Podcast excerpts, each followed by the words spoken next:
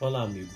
Hoje gostaria de iniciar a nossa meditação com a leitura de um texto bíblico que se encontra em Isaías no capítulo 58, nos versos 13 e 14.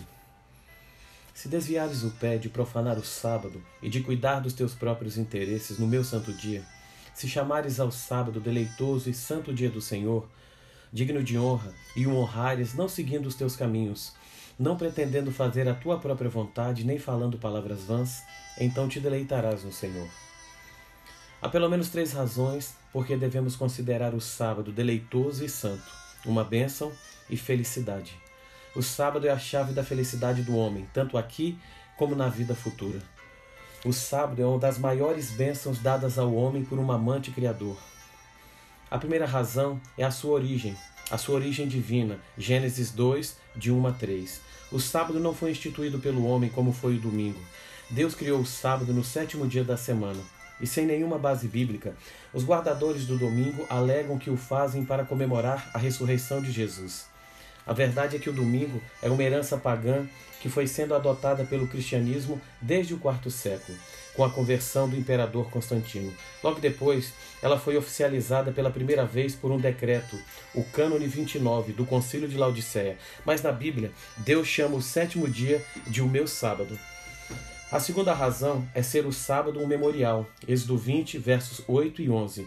O memorial duplo, lembra-te, é o conselho que nos dá o Senhor ainda hoje. Deus sabe que o inimigo e os afazeres deste mundo têm tentado nos fazer esquecer aquilo que Deus nos pede para lembrar. Esquecer do sábado é esquecer de Deus.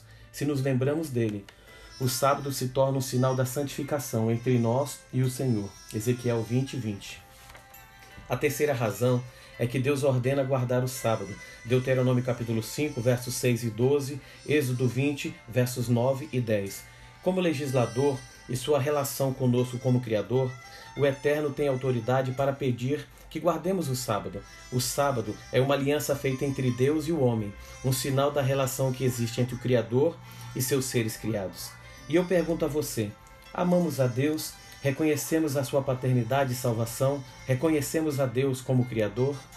Querido amigo, o bondoso Criador após os seis dias da criação, descansou no sétimo dia e instituiu o sábado para todas as pessoas como memorial da criação.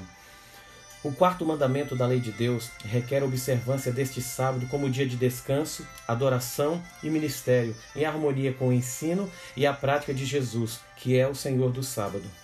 O sábado é um dia de deleitosa comunhão com Deus e uns com os outros é um símbolo de nossa redenção em Cristo, um sinal de nossa santificação, uma prova de nossa lealdade e um antigozo de nosso futuro eterno no reino de Deus. Querido amigo, a guarda do sábado deve ser um ato voluntário de amor.